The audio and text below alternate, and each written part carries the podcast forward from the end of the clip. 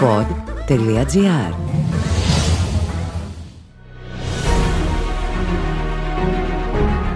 Στο σύγχρονο ποδόσφαιρο, το να μιλάς για προδοσίες είναι αφελές. Τα λεφτά είναι πολλά και οι παίκτες επαγγελματίες. Δεν έχουν περάσει όμως πολλές δεκαετίες από την εποχή του ρομαντισμού. Τότε που οι οπαδοί είχαν ινδάλματα και οι ποδοσφαιριστές λατρεύονταν σαν θεοί. Μέχρι το φιλί του Ιούδα. Το προπατορικό αμάρτημα της μετακίνησης στον αιώνιο αντίπαλο δεν συγχωρείται. Σε αυτό το podcast θα θυμηθούμε τρεις ποδοσφαιρικές προδοσίες που έμειναν στην ιστορία.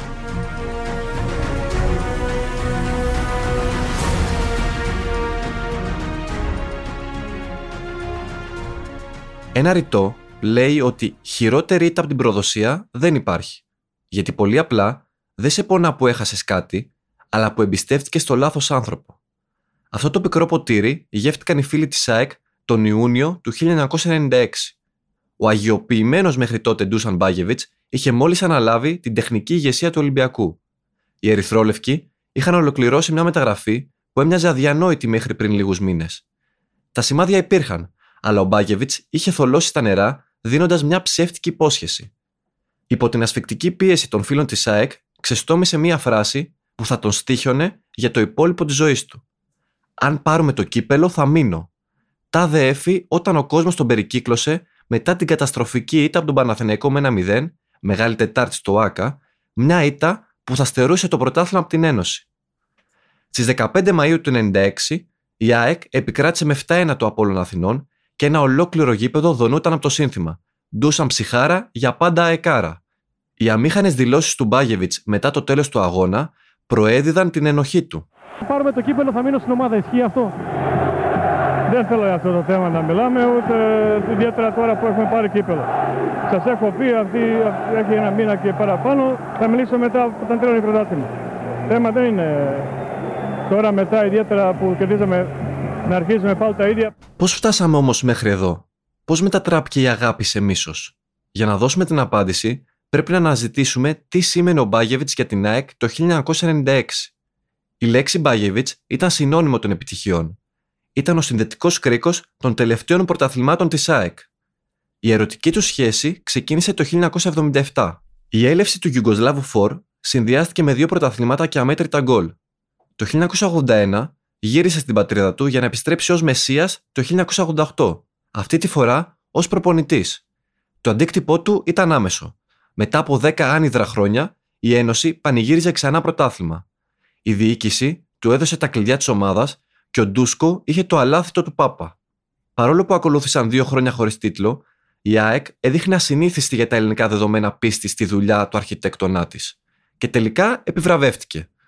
Το 1992 ανέλαβε τη διοίκηση το δίδυμο Μελισανίδη Καρά και υπό τις οδηγίες του Μπάγεβιτ η ΑΕΚ κατέκτησε τρία σερή πρωταθλήματα.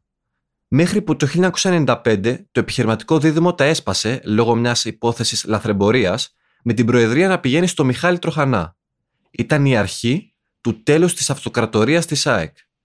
Τη σεζόν 95-96 η ΑΕΚ απέδιδε κατά γενική ομολογία το καλύτερο ποδόσφαιρο επί εποχής Μπάγεβιτς.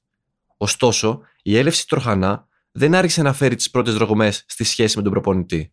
Ο παρεμβατισμός του στα ποδητήρια και η δημόσια αμφισβήτηση της εξουσίας του Μπάγεβιτς όξινε τις σχέσεις τους. Πολλά χρόνια αργότερα, ο μόνιμος συνεργάτης του πρίγκιπα Δημήτρης Μπουρουτζίκας θα έδειχνε τον Τροχανά ως τον υπεύθυνο πίσω από το διαζύγιο της ΑΕΚ με τον Σερβοέλληνα τεχνικό. Σκοπός του ήταν από την πρώτη στιγμή να φύγει ο Μπάγεβιτς, και αυτό ήταν κάτι που είχε εκμυστηρευτεί στο στέλιο Μανολά, είχε δηλώσει χαρακτηριστικά ο Μπουρουτζίκας. Στο παρασκήνιο, ο Ολυμπιακός που ζούσε τα πέτρινα χρόνια του παρακολουθούσε τα γεγονότα και ετοιμαζόταν για το μεγάλο κόλπο. Στις 22 Φεβρουαρίου του 1996, ο Μπάγεβιτς μετέβη στο σπίτι του Κόκαλη. Ο πρόεδρος των Ερυθρολεύκων του εξήγησε ότι πάνω του θέλει να χτίσει μια νέα ποδοσφαιρική δυναστεία. Ο σπόρος της προδοσίας είχε φυτευτεί πια. Τον Μάρτιο, οι φήμες οργίαζαν, αλλά οι φίλοι της ΑΕΚ έπαιρναν ξεκάθαρη θέση. Στο δίλημα Τροχανά Συμπάγεβιτ δεν υπήρχε δίλημα. Οι οργανωμένοι διοργάνωσαν συλλαλητήρια και κατηγόρησαν τον Τροχανά ως τον υπεύθυνο για την αποχώρηση του Μπάγεβιτς. Απαιτούμε από τους ανθρώπους του ΣΟΕ να περιμαζέψουν τον έκτοτο πρόεδρο και τους ανθρώπους της που στελεχώνουν τον ένδοξο σύλλογό μας και να αποχωρήσουν από την ΑΕΚ πριν ολοκληρώσουν το καταστροφικό τους έργο. Μετά το τέλος της σεζόν επήλθε οριστική ρήξη και με μια γραπτή δήλωση ο Μπάγεβιτς έδειξε τον Τροχανά ως τον υπέτειο της αποχώρησής του. Του ζήτησε ένα πράγμα το οποίο δεν τήρησε, δηλώνει για τον πρόεδρο του δικεφάλου και συνεχίζει. Να μην μιλάει για μένα. Μέχρι και η υπογραφή του συμβολέου μου δόθηκε στη δημοσιότητα χωρίς να το ξέρω. Και του είχα πει ότι υπάρχει καλύτερος τρόπος να επικοινωνεί μαζί μου, όχι μέσω των εφημερίδων. Στη γραπτή δήλωσή του όμως, ο Μπάγεβιτς δεν τα έβαλε μόνο με τον Τροχανά, αλλά άφησε εχμές και κατά του παίκτη Στέλιου Μανολά. Αφορμή είχε αποτελέσει η αντίδραση του παίκτη σε μια επίσκεψη της ομάδας στο θέατρο Μάσκες τον Φλεβάρι του 96. Το ρεπορτάζ της εποχής που θα ακούσετε είναι διαφωτιστικό. Χαρακτηριστικό της τεταμένη ατμόσφαιρας είναι ότι δημιουργήθηκε ένταση όταν ζητήθηκε από τους παίκτες να μιλήσουν στους δημοσιογράφους. Με αποτέλεσμα να εκραγεί ο Σέλιο Μονολάς. Αν θέλω, εγώ θα μιλήσω. Όχι, Άμα θέλει, δεν με ρώτησε. Δεν με ρώτησε καταρχήν. Δεν με ρώτησε. Τώρα λέμε αν θέλει κάτι. Μα δεν- δεν- Δεν πρέπει να πηγαίνεις στο προπονητή να ρωτάς για να θα ρωτήσεις παίκτη. Ο Ντούσαν Μπάγεβιτ ζήτησε από τον Μονολά να ηρεμήσει. Αλλά ο ίδιος αποχώρησε εκνευρισμένος από το Πουαγέ όταν ο αρχηγός της ΣΑΕΚ δεν σταμάτησε να μιλάει σε έντονο ύφος ενώπιον των τηλεοπτικών συνεργείων. Τότε για πρώτη φορά ο Ντούσκο ομολόγησε ότι αισθάνθηκε τάσεις φυγής. Η προσωπικότητά μου, η αντοχή μου, μερικές φορές και η αξιοπρέπειά μου δοκιμάστηκαν. Μία φορά και πολύ μάλιστα στο θέατρο. Εκείνη τη νύχτα κατάλαβα αυτό που σας είπα και πριν, ότι έχουν κουραστεί στην ΑΕΚ από τον Μπάγκεβιτ. Σκέφτηκα για πρώτη φορά πολύ σοβαρά το ενδεχόμενο να φύγω. Πικράθηκα πολύ εκείνη την ημέρα. Οι οργανωμένοι οπαδοί της ΑΕΚ όμως αρνούνταν να το πιστέψουν. Νότα αισιοδοξίας για τον κόσμο της ΑΕΚ αποτέλεσε ο ισχυρισμός των οργανωμένων οπαδών του δικεφάλου, πως ο Ντούσαν Μπάγεβιτ διαβεβαίωσε Ότι έστω και αυτή την ίστατη στιγμή, αν μια σοβαρή διοίκηση αναλάβει τις τύχες της ΑΕΚ, ο Ντούσα δεν θα φύγει ποτέ από την ΑΕΚ. Τα όνειρα και οι ελπίδες τους γκρεμίστηκαν στις 26 Ιουνίου του 1996. Ο Ντούσαν Μπάγεβιτς όχι μόνο αποχωρούσε από την ΑΕΚ, αλλά είχε μόλις ανακοινωθεί ως προπονητής του μισθού αντιπάλου. Ο πρίγκιπας είχε μετατραπεί σε βάτραχο. Είχε ξεκινήσει η αντίστροφη μέτρηση. Άπαντες στο στρατόπεδο της ΑΕΚ περίμεναν την επιστροφή του Μπάγεβιτς στη Φιλαδέλφια, για πρώτη φορά ως αντίπαλος. Την Κυριακή 12 Ιανουαρίου του 1997, οι φίλοι της Ένωσης ήταν αποφασισμένοι ήθελαν να τον κάνουν να νιώσει όσο πιο άσχημα γίνεται, για να του δείξουν πόσο πληγωμένοι ήταν από την απόφασή του. Τα βιβλιοπολία είχαν βαρεθεί να εκτυπώνουν πεντοχίλιαρα χαρτονομίσματα με το πρόσωπο του Μπάγεβιτς. Στο μεταξύ, η αστυνομία προετοιμαζόταν για πόλεμο. Τα μέτρα ασφαλείας θα είναι δρακόντια και στο γήπεδο θα βρεθούν περίπου 1.100 αστυνομικοί που θα μεριμνήσουν για την απρόσκοπτη διεξαγωγή του ντέρμπι, ενώ υπάρχει και ειδικός σχεδιασμός για την αποτροπή επεισοδίων σε βάρος του Ντούσαν Μπάγεβιτς. Εξάλλου, πριν από λίγη ώρα, οι υπάλληλοι της ΠΑΕΑΕΚ προέβησαν σε εξονυχιστικό καθαρισμό των εξεδρών του σταδίου από οποιαδήποτε αντικείμενα που θα μπορούσαν να προκαλέσουν τραυματισμό σε μια προσπάθεια και της δίκης του δικεφάλου για ομαλοποίηση τη τεταμένης ήδη ατμόσφαιρας. Οι ουρανοί εκείνη τη μέρα είχαν ανοίξει. Αυτό δεν πτώησε τους φίλους της ΑΕΚ, οι οποίοι υποκαταρακτώδη βροχή περίμεναν καρτερικά την είσοδο του Μπάγεβιτς. Εις Μάτιν. Το λασπωμένο γήπεδο δεν επέτρεπε να ξεκινήσει ο αγώνας, και ο διατητής το ανέβαλε για την επόμενη μέρα. Έχει πολλά νερά το γήπεδο. Ο αγώνας δεν γίνεται οριστικά σήμερα. Εάν το επιτρέψουν οι καιρικές συνθήκες, θα γίνει αύριο την ίδια ώρα. Ευχαριστώ πολύ. Η βροχή απλά καθυστέρησε το αναπόφευκτο. Τη Δευτέρα 13 Ιανουαρίου δεν έπεφτε καρφίτσα στον Νίκος Γκούμας. Το ρολόι έγραφε 19 και 58 και ο Μπάγεβιτς ξεπρόβαλε από τη φυσούνα. Αυτή τη φορά με ερυθρόλευκη εμφάνιση. Συνοδευόμενος από πλήθος αστυνομίας, περπατούσε με άδειο βλέμμα προς τον πάγκο του Ολυμπιακού, με τα αντικείμενα να πέφτουν βροχή προς το μέρος του. Τότε ο Μπρουτζίκα του άπλωσε ένα μπουφάν για να τον προστατεύσει και εκείνος εκνευρισμένος το απόθυσε. Επειδή όμως οι λέξεις δεν αρκούν για να σας περιγράψουμε την κόλαση που πέρασε ο Μπάγεβιτς, ακούστε το φυσικό ήχο της υποδοχής του όπως το μετέδωσε η τηλεόραση.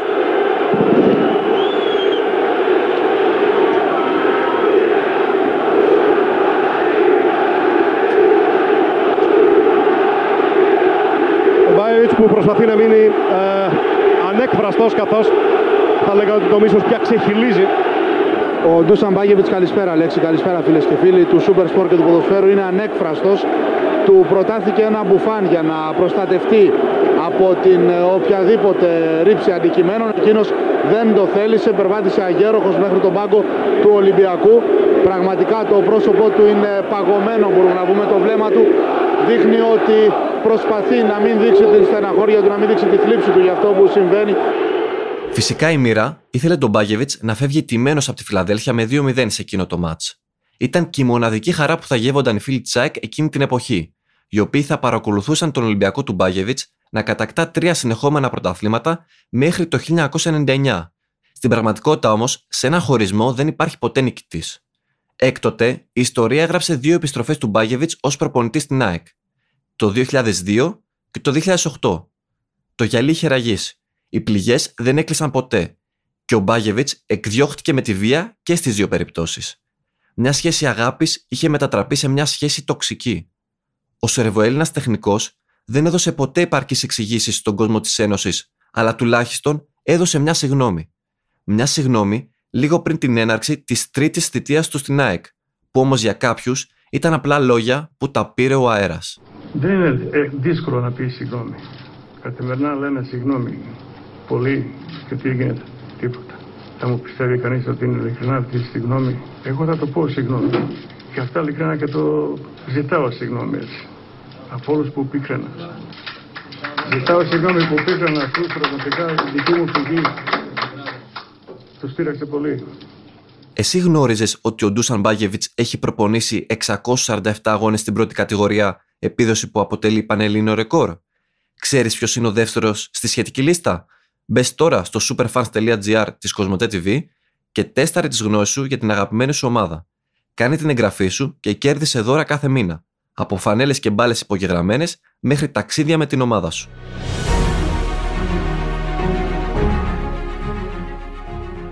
Ό,τι αρχίζει ωραίο, τελειώνει με πόνο, είναι ο τίτλος ενός παλιού τραγουδιού. Κάπως έτσι θα περιγράφαμε εύστοχα την καριέρα του Ριβάλντο στον Ολυμπιακό. Ήρθε σαν Μεσσίας, λατρεύτηκε σαν Θεός, έδωσε το φιλί του Ιούδα και μισήθηκε ως ο χειρότερος εχθρός. Η προδοσία του Ριβάλντο με τον Ντούσαν είχε πολλά κοινά. Ωστόσο υπάρχει μια μεγάλη διαφορά. Ο Ντούσαν ουδέποτε θέλησε να πικράνει την πρώην του ομάδα για να ανταποδώσει το bullying που δέχτηκε μετά τη μετακίνηση στον Ιόνιο αντίπαλο. Αντιθέτως, ο πληγωμένος Ριβάλντο το πήρε πολύ πιο προσωπικά. Σε βαθμό που τόλμησε να αμφισβητήσει ακόμα και τη φερεγγιότητα των πρωταθλημάτων που κατέκτησε ο ίδιος με τον Ολυμπιακό, προκειμένου να πικάρει τους Ερυθρολεύκους. Α τα πάρουμε από την αρχή όμως. Η μεταγραφή του Ριβάλντο στον Ολυμπιακό έριξε τα τσιμέντα το καλοκαίρι του 2004. Ο καλύτερος ξένος ποδοσφαιριστής που πάτησε τα ελληνικά γήπεδα δημιούργησε αμέσως ένα σπάνιο δέσιμο με την κερκίδα. Ο επαγγελματισμός του, σε συνδυασμό με τη βραζιλιάνικη μαγεία, τον έβαλε στην καρδιά των πυρεωτών. Σε τρία χρόνια μέτρησε τρία πρωταθλήματα και δύο κύπελα. Το καλοκαίρι του 2007 όμως ήταν ώρα αποφάσεων. Το συμβόλαιό του έλυγε και οι φίλοι του Ολυμπιακού ήταν σαν αμένα κάρβουνα. Η στάση του Ριβάλντου ήταν ξεκάθαρη. Ήθελε να παραμείνει στον Ολυμπιακό, με μία προπόθεση όμως. Να ερχόντουσαν τα παιδιά τους στην Ελλάδα για να μείνουν όλοι μαζί. Από την άνοιξη του 2007, η πρώην γυναίκα του δέχτηκε να μετακομίσει μαζί με τα παιδιά της. Έτσι, το μόνο που απέμενε ήταν να συμφωνήσουν οι δύο πλευρές στο οικονομικό. Τον Φλεβάρι του ίδιου έτους έγινε η πρώτη συνάντηση Κόκαλη Ριβάλντο. Η οικονομική συμφωνία επήλθε, αλλά οι υπογραφές δεν έπεσαν ποτέ. Σύμφωνα με τον Βραζιλιάνο, ο Κόκαλη του είχε προτείνει τότε συμβόλαιο με τις ίδιες αποδοχές. Ωστόσο, τον παρότερε να υπογράψει στο τέλος της σεζόν, διότι έλεγαν τα συμβόλαια κι άλλων παικτών και θα ήταν άκομψο να ανακοινωθεί κάτι επίσημο τότε. Όλα έδειχναν ότι είναι θέμα χρόνου. Οι μήνες περνούσαν όμως και τίποτα. Μέχρι που φτάσαμε στην ιστορική συνέντευξη τύπου του Ριβάλντο, παραμονές του τελευταίου μάτς του πρωταθλήματος. Με δάκρυα στα μάτια και τρεμάμενη φωνή, ο Βραζιλιάνος ανακοίνωνε ότι κόντρα στον Ιωνικό θα φορέσει για τελευταία φορά τα ερυθρόλευκα. Σαν να μην έφτανε αυτό, δεν θα παρευρισκόταν ούτε στη φιέστα που θα ακολουθούσε μετά το παιχνίδι. Οι λόγοι δεν ήταν οικονομικοί, αλλά ηθικοί. Ο Ριβάλντο κατηγόρησε τον Κοκαλή για αθέτηση της συμφωνίας. Αρχικά, τόνισε ότι τον έψαχνε επί 15 μέρες για να υπογράψει και δεν τον έβρισκε πουθενά. Ανταυτού, εμφανίστηκε ο Λούβαρης και του πρότεινε νέο συμβόλαιο με μειωμένες αποδοχές κατά 50%. Eu, minha vida financeira, graças a Deus, Εγώ, δόξα τω Θεώ, δεν έχω ανάγκη το χρήμα. eu tenho pra mim, pros meus filhos, Έχω για μένα, για την οικογένειά μου, pros meus netos. για τα εγγόνια μου, Não preciso. δεν χρειάζομαι. Não é o dinheiro, Δεν είναι το χρήμα. é a palavra. Είναι ο λόγος. Apesar de o presidente ter voltado atrás, ter voltado atrás no que ele falou pra mim, na sua casa, Παρόλο που ο κύριος Πρόεδρος δεν τήρησε αυτά που είχαμε συμφωνήσει στο σπίτι του. Eu tentei, Προσπάθησα, eu tentei diminuir o contrato. Προσπάθησα να μειώσω και τις αποδοχές μου.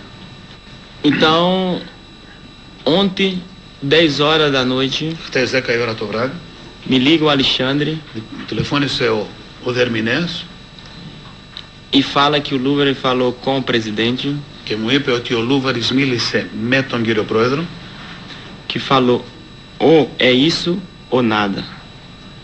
ή είναι έτσι ή τίποτα. Η διοίκηση του Ολυμπιακού τον διέψευσε κατηγορηματικά με μια λιτή ανακοίνωση αμέσως μετά τη συνέντευξη τύπου. Στον Ριβάλντο προτάθηκε νέο συμβόλαιο για ένα χρόνο με τους ίδιους όρους που ίσχυαν και στο συμβόλαιο που έτρεχε κατά την τρέχουσα αγωνιστική περίοδο, ανέφερε χαρακτηριστικά η ανακοίνωση. Μέχρι σήμερα δεν ξέρουμε ποια είναι η αλήθεια.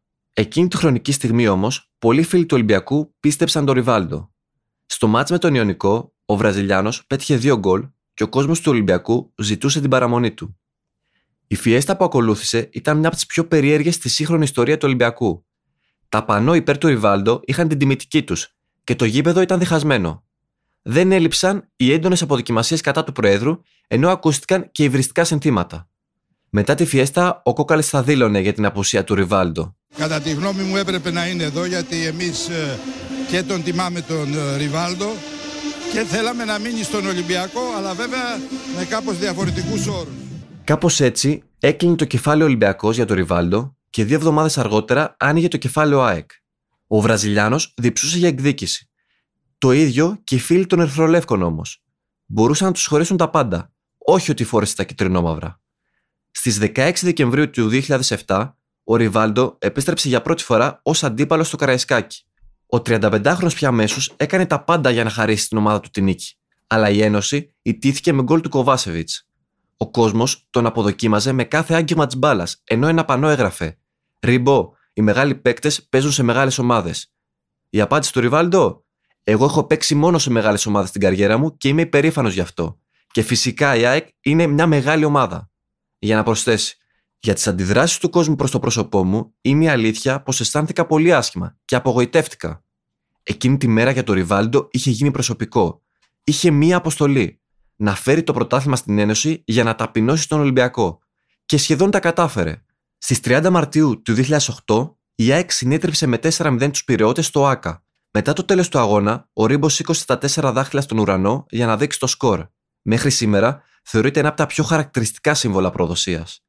Την ίδια χειρονομία επανέλαβε σε συνέντευξή του λίγο καιρό αργότερα, απευθυνόμενος στους αχάριστους φίλους του Ολυμπιακού.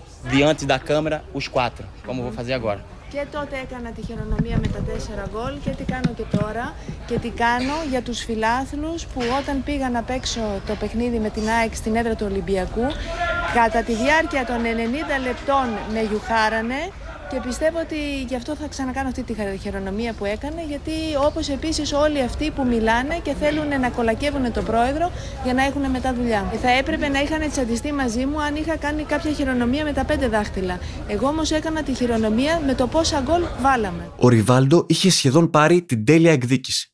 Του έλειπε όμως το κερασάκι στην τούρτα, το πρωτάθλημα.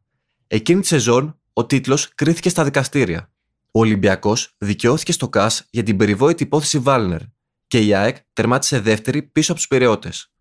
Αυτή η απόφαση ήταν αιτία πολέμου για τον Βραζιλιάνο. Τότε δήλωσε στις κάμερες ότι για εκείνον πρωταθλήτρια ήταν η ΑΕΚ. E hoje me considero campeão. Σύμφωνα με αυτά που εγώ καταλαβαίνω, εγώ είμαι σήμερα πρωταθλητής ε, με την ΑΕΚ. Γίναμε πρωταθλητές μέσα στο γήπεδο και αυτό θεωρώ ότι έγινε σήμερα απόψε εδώ πέρα. Os três campeonatos que ganhei no Olimpíada.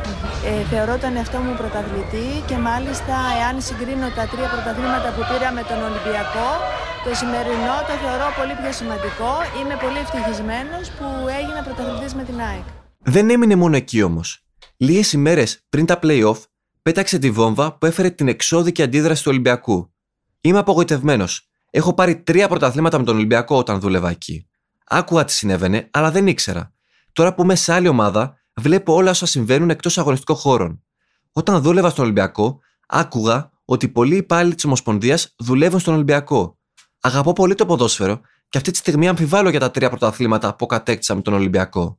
Κάπως έτσι, ο Ριβάλντο μέσα σε ένα χρόνο εξελίχθηκε από Θεό σε persona non grata για τους φίλους της ομάδας. Το καλοκαίρι του 2008 αποχώρησε από την ΑΕΚ και έριξε μαύρη πέτρα πίσω του.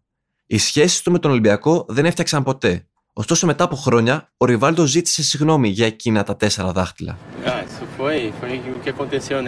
Είναι πραγματικά έτσι γιατί ε, αυτά, αυτά είναι πράγματα που συμβαίνουν μέσα στο ποδόσφαιρο και μέσα στην ένταση.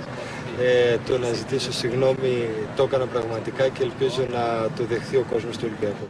Ο κόσμος του Ολυμπιακού δέχτηκε τη συγγνώμη, αλλά το γυαλί είχε ραγίσει. Και ο Ριβάλντο δεν θα γινόταν ποτέ Γιωβάνι. Νιώθω ότι είμαι Ολυμπιακός. Επτά χρόνια έζησα, αγαπήθηκα και το αισθάνθηκα. Αντιθέτως στον Παναθηναϊκό δεν μπόρεσαν να με πιστέψουν. Στο μυαλό τους ήμουν πάντα αναπληρωματικός. Δεν φρόντισαν ποτέ να με γνωρίσουν, να τους πω τι αισθάνομαι. Με έβλεπαν ως υπάλληλο, και αυτό με στεναχώρησε. Αυτά τα λόγια ανήκουν στον Αντώνη Νικοπολίδη, όπως τα περιγράφει στην αυτοβιογραφία του. Είναι λόγια πικρίας. Από έναν άνθρωπο που ξόδεψε σχεδόν τα τρία τέταρτα της καριέρας του στον Παναθηναϊκό, αλλά δεν αισθάνθηκε ποτέ αρκετά αγαπητός. Αυτό το κενό αγάπης ήρθε να συμπληρώσει ο αιώνιος αντίπαλος, ο Ολυμπιακός, που μέσα σε 7 χρόνια του έδωσε όλα όσα δεν του παρήχαν οι πράσινοι μέσα σε 15 χρόνια. Μάλλον ήταν το πεπρωμένο του η αναγνώριση να έρθει στην ομάδα που υποστήριζε από μικρό παιδάκι. Δεν το είχε κρύψει ποτέ άλλωστε στη συνεντεύξη που έδινε. Πριν πας στον Παναθηναϊκό, από την Άρτα, τι ομάδα ήσουν; Ολυμπιακός. Ήσουν Ολυμπιακός. Κι όμως, στο ξεκίνημα της καριέρας του, τα σημάδια έδειχναν ότι αν για μια ομάδα ήταν προορισμένος, αυτή ήταν ο Παναθηναϊκός. Το 1989 μετακόμισε από την Άρτα και την Αναγέννηση στην Αθήνα για χάρη των Πρασίνων.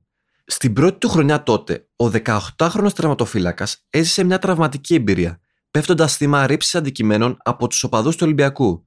Μετά το τέλος του αγώνα ήταν φανερά σοκαρισμένος. Το πρώτο λεπτό του δευτέρου ημιχρόνου, ε, μέχρι που το τραυματισμό μου, ε, πετούσαν συνέχεια ε, πέτρες, ε, μάρμαρο, σίδερα, δεν ξέρω πού τα βρήκανε. Ε, και διαμαρτυρόμουν στον ε, κύριο Γερμανάκο και ο κύριος Γερμανάκος μου έλεγε ότι τι να κάνω, τι να κάνω, δεν μπορώ να αλλάξω τίποτα. Λέει. Εγώ είμαι διαιτητής και πάω στον αγώνα, τι να κάνω, τι να πω στους φιλάθλους. Εγώ και του λέω, και θα φάω καμιά πέτα του λέω στο κεφάλι και δεν ξέρω τι θα γίνει μετά. Ε, ο κ. Γεμάκος λέει συνεχίζει το παιχνίδι, οπότε δέχτηκα το, την πέτρα στο κεφάλι. Στο δεύτερο μήχρονο το μυαλό μου δεν υπήρχε πλέον, στο, δεν, δεν είχα το μυαλό μου στο παιχνίδι. Κοιτούσα πώς να αποφύγω τις ε, πέτρες που πέφτανε γύρω μου και ε, ε, εντελώς δεν πρόσεχα καθόλου το παιχνίδι. Ήμουν εκτός παιχνίδι που λένε. Η πρώτη του χρονιά συνοδεύτηκε με πέντε συμμετοχές και πρωτάθλημα. Ωστόσο, ο Νικοπολίδης είχε την ατυχία να πέσει πάνω στο βουνό, τον Ιώσεφ Βάντσικ. Οι ευκαιρίες για τον Έλληνα διεθνή ήταν ελάχιστες. Εκείνος όμως δεν το έβαλε κάτω. Την πρώτη φορά που μέτρησε πάνω από 10 συμμετοχές σε μία σεζόν ήταν πια 27 ετών. Χρειάστηκε να περιμένει μέχρι το καλοκαίρι του 99 και την αποχώρηση του Βάντσικ για να καθιερωθεί στον Παναθηναϊκό. Τότε υπέγραψε το πρώτο σημαντικό συμβόλαιο. Είχαν προηγηθεί άλλα τρία πρωταθλήματα, αλλά η συνεισφορά του ήταν ελάχιστη. Για πρώτη φορά όμως ο Νικοπολίδης ένιωθε πια σημαντικός. Παρ' όλα αυτά, η εγχώρια παντοδυναμία του Ολυμπιακού δεν του επέτρεπε να λάβει την αναγνώριση που δικαιούταν. Μέχρι που φτάσαμε στην πορευόητη σεζόν του W του Παναθηναϊκού. Το 2004, οι πράσινοι έβαλαν τέλος σε ένα σερί 7 πρωταθλημάτων των Ερυθρολεύκων. Εκείνη τη χρονιά, ο Νικοπολίδης αγωνιζόταν ανελειπώ μέχρι την 20η αγωνιστική. Ξαφνικά, ο Κώστας Χαλκιάς πήρε τη θέση του κάτω από τα goal Πώς φτάσαμε όμως ως εδώ, Το ημερολόγιο έγραφε 14 Γενάρη του 2004, όταν άλλαξε μια για πάντα η καριέρα του Αντώνη Νικοπολίδη. Ο 33χρονο τότε τερματοφύλακας συναντήθηκε με τον τότε τεχνικό διευθυντή του Παναθηναϊκού Βέλη Μιριζάιτ. Το φλέγον θέμα συζήτησης δεν ήταν άλλο από την ανανέωση του συμβολέου του. Τότε η διοίκηση του Παναθηναϊκού έκανε το μέγιστο σφάλμα να δημοσιοποιήσεις στα μίντια την πρότασή της. Ο πρόεδρος και ο τεχνικός διευθυντής τη ΠαΕ Παναθηναϊκός, Αργύρης Μίτσου και Βέλη Μιρζάγετ, συναντήθηκαν σήμερα με τον Αντώνη Νικοπολίδη με αντικείμενο την ανανέωση της συνεργασίας τους. Η πρόταση της ΠαΕ Παναθηναϊκός ήταν για τριετή διάρκεια με αποδοχές 1,2 εκατομμύρια ευρώ. Στην πρόταση περιελαμβανόταν σαφής δέσμευση του Παναθηναϊκού να συνενέσει στη μετακίνηση του παίχτη χωρίς ανταλλάγματα μετά τον Ιούνιο του 2004 εάν αυτός είχε πρόταση από ομάδα του εξωτερικού. Χρόνια αργότερα, στην αυτοβιογραφία του, ο Νικοπολίδης διέψευσε πλήρως τον Παναθηναϊκό. Υποστήριξε ότι του κάναν πρόταση για 250.000 ευρώ ετησίως και όχι για 400.000 όπως ισχυριζόταν στην ανακοίνωσή της ΠΑΕ. Τον είχε πειράξει και κάτι άλλο όμως. Τον Παναθηναϊκό τον ενδιαφέρε πιο πολύ να μην πάει στον Ολυμπιακό παρά να τον ανανεώσει. Δύο ημέρες αφού ο Νικοπολίδη αρνήθηκε την πρόταση, ο Ζάετς ζήτησε από τον τότε coach η Jack Σουμ να τον αφήσει εκτός από το match με την Καλυθέα. Εκείνος δεν υπάκουσε. Ο Δημήτρης Παπαδόπουλος σκόραρε και πανηγύρισε τον γκολ αγκαλιάζοντας τον Νικοπολίδη. Ο Έλληνας διεθνής έχασε τελικά τη θέση του στο βασικό σχήμα δύο αγώνες αργότερα. Οι φίλαθλοι του Παναθηναϊκού ήταν ξεκάθαροι. Στηρίζουμε τον Νικοπολίδη. Ο Άγγελος Μπασινάς τον στήριξε δημοσίως. Να είστε σίγουροι ότι αν κατακτήσουμε το πρωτάθλημα, την κούπα θα τη σηκώσουν πρώτα ο Νικοπολίδης και ο Βαζέχα και μετά εγώ. Ωστόσο, το γυαλί είχε ραγίσει και τα δημοσιεύματα που ήθελαν τον Νικοπολίδη να έχει υπογράψει προ σύμφωνα με τον Ολυμπιακό παραμονές του Euro πλήθαιναν. Κάπως έτσι, φτάσαμε στη φιέστα της Αχαριστίας. Ο Αντώνης Νικοπολίδης αποδοκιμάστηκε έντονα στην τελευταία του φορά ως πράσινος. Ήταν η σταγόνα που ξεχύλισε το ποτήρι. Τρεις μέρες μετά την κατάκτηση του Euro, είχε υπογράψει και επισήμως τον Ολυμπιακό. Χρόνια αργότερα, σε συνέντευξή του στον Κωστόπουλο, δεν θα μασούσε τα λόγια του. Για μένα, ήταν και, για μένα ήταν και μια ευκαιρία εκδίκησης. Α, τόσο. Ναι, γιατί Θέλεις δηλαδή- πέρασα έξι μήνες πολύ άσχημο. Ο Ολυμπιακός ήταν ένας τρόπος εκδίκησης. Πιο πρόσφατα, βέβαια, τα μάζεψε κάπως. Σε συνέντευξή του στην ΕΡΤ, τόνισε ότι η μεταγραφή του στους Πυραιώτε δεν ήταν θέμα εκδίκησης, αλλά θέμα αποδείξεων. Υπήρχε μέσα η αίσθηση της εκδίκησης; Να Όχι, εκδικη... δεν, δεν ήταν εκδίκηση. Ήταν, ήταν, ήταν θέμα αποδείξεων. Σε θεωρεί κάποιος ότι πλέον είσαι τελειωμένος, το αποδεικνύεις ότι κάνεις λάθος, κύριε. Εγώ έπαιξα και μάλιστα σε πολύ, πολύ, πολύ, πολύ υψηλό επίπεδο. Το απέδειξες τελικά, τι πιστεύεις; Εγώ νομίζω ότι το καταλάβαμε το 2004 και μετά, το καταλάβαν και οι ίδιοι. Αλλά ήταν πολύ, πολύ, πολύ, αργά- πολύ αργά. Στην ίδια εκπομπή, μάλιστα, είχε παραδεχτεί ότι το οικονομικό, ως πράξη έλλειψη σεβασμού, διαδραμάτισε τεράστιο ρόλο στην αποφασή του. Στον Παναθηναϊκό, όταν έφυγες, θεωρούσαν τελειωμένο; Ε, ναι, όταν δεν σου ανανεώνει κάποιος το συμβόλαιο ή δεν σου κάνει την προσφορά αυτή που νόμιζες, ουσιαστικά σου λέει ότι πλέον δεν ανήκεις, δεν, δεν πιστεύουμε σε σένα. Έτσι πάει. Το ένιωσες αυτό, το αισθάνθηκες; Ναι, βέβαια. Από την, Γι' αυτό χαμηλή, και έφυγα. από τη χαμηλή προσφορά; Χαμηλή προσφορά και γενικά από τη γενικότερη συμπεριφορά. Δηλαδή, αν η προσφορά ήταν υψηλότερη και αν η συμπεριφορά ήταν καλύτερη, μπορεί να έμενε στο Παναθηναϊκό; Ναι, αν είχαμε μια συμφωνία τέτοια. Προφανώς θα έδειχνε ναι. ότι ενδιαφέρονται για σένα. Φτάνοντας πια στον Ολυμπιακό, είχε μπροστά του τη μεγαλύτερη πρόκληση της καριέρας του, κατά δική του ομολογία. Η πρώτη του φορά ως αντίπαλος του Παναθηναϊκού στο Καραϊσκάκι ήταν η δυσκολότερη στιγμή στην καριέρα του. Εγώ το έχω πει, ήταν η πιο δύσκολη στιγμή στην καριέρα μου. Ε, ουσιαστικά αντιμετώπιζα το παρελθόν μου. Αντε- Αντιμετώπιζα τους φίλους μου. Ήμουν 15 χρόνια στον Παναθηναϊκό. Αντιμετώπιζα όλα αυτά τα παιδιά που μεγαλώσαμε μαζί. Πριν το παιχνίδι αισθανόμουν άγχος. Μέσα στο παιχνίδι ήθελα να κερδίσω. Ωστόσο, αυτό που δεν θα ξεχάσει ποτέ είναι η εφιαλτική υποδοχή που βίωσε στη λεωφόρο. Τα υβριστικά συνθήματα και τα χαρτονομίσματα με το πρόσωπό του ήταν το λιγότερο. Ο ίδιος θυμάται ένα πράγμα. Δεν έπρεπε να δείξω φόβο. Βγήκα στο γήπεδο μόνος μου και προσπάθησα να κρατήσω λίγο χαμηλά το κεφάλι για να μην δω τις συνέβαινες στι κερκίδες και επηρεαστώ. Ήταν φυσικά αδύνατο. Είδα λοιπόν ένα γήπεδο που έβραζε και φωτοβολίδες να πέφτουν από παντού. Πρώτο αγώνας πάλι με αντίπαλο του Παναθηναϊκού, εσύ στον Ολυμπιακό, στο λεωφόρο, το θυμάσαι; Ω, ήταν πολύ δύσκολο. Νομίζω ένα γήπεδο με περίμενε. Περίμενε εμένα. Τι θυμάσαι, τι, τι εκφράσεις, τι άκουσες. Όχι, εκεί είναι το, το καλό, επειδή είναι πολλοί κόσμος που υπάρχει οχλαγωγία, δεν άκουσα εκφράσεις. Είναι αυτό πολύ που, κοντά αυτό όμως. που, Ναι. Που είδα ήταν είδα τρία-τέσσερα πιστόλια με φωτοβολίδε να περνάνε ξυστά από μένα. Η πρώτη μπόρα είχε περάσει. Έκτοτε άκουγε τα εξαμάξεις σε κάθε επίσκεψή του στη λεωφόρο, ακόμα και έξω στο δρόμο. Ωστόσο, λίγο τον ένοιαζε. Ο Νικοπολίδης έγραψε ιστορία με τον Ολυμπιακό. Κατέκτησε 6 πρωταθλήματα και έφτασε τα 11 στην καριέρα του.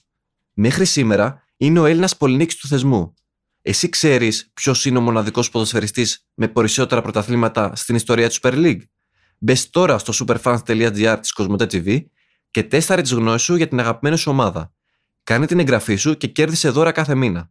Από φανέλες και μπάλες υποκεγραμμένε μέχρι ταξίδια με την ομάδα σου.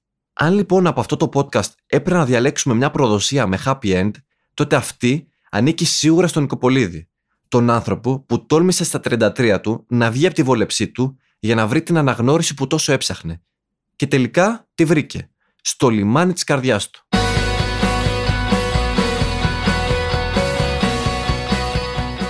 Ήταν το podcast «Τι φάση» αυτή τη φορά με τον Γιώργο Παπαϊωάννου.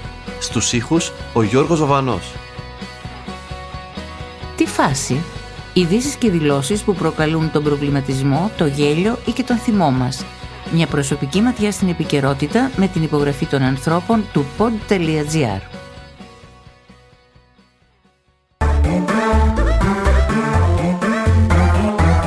Pod.gr. Το καλό να ακούγεται.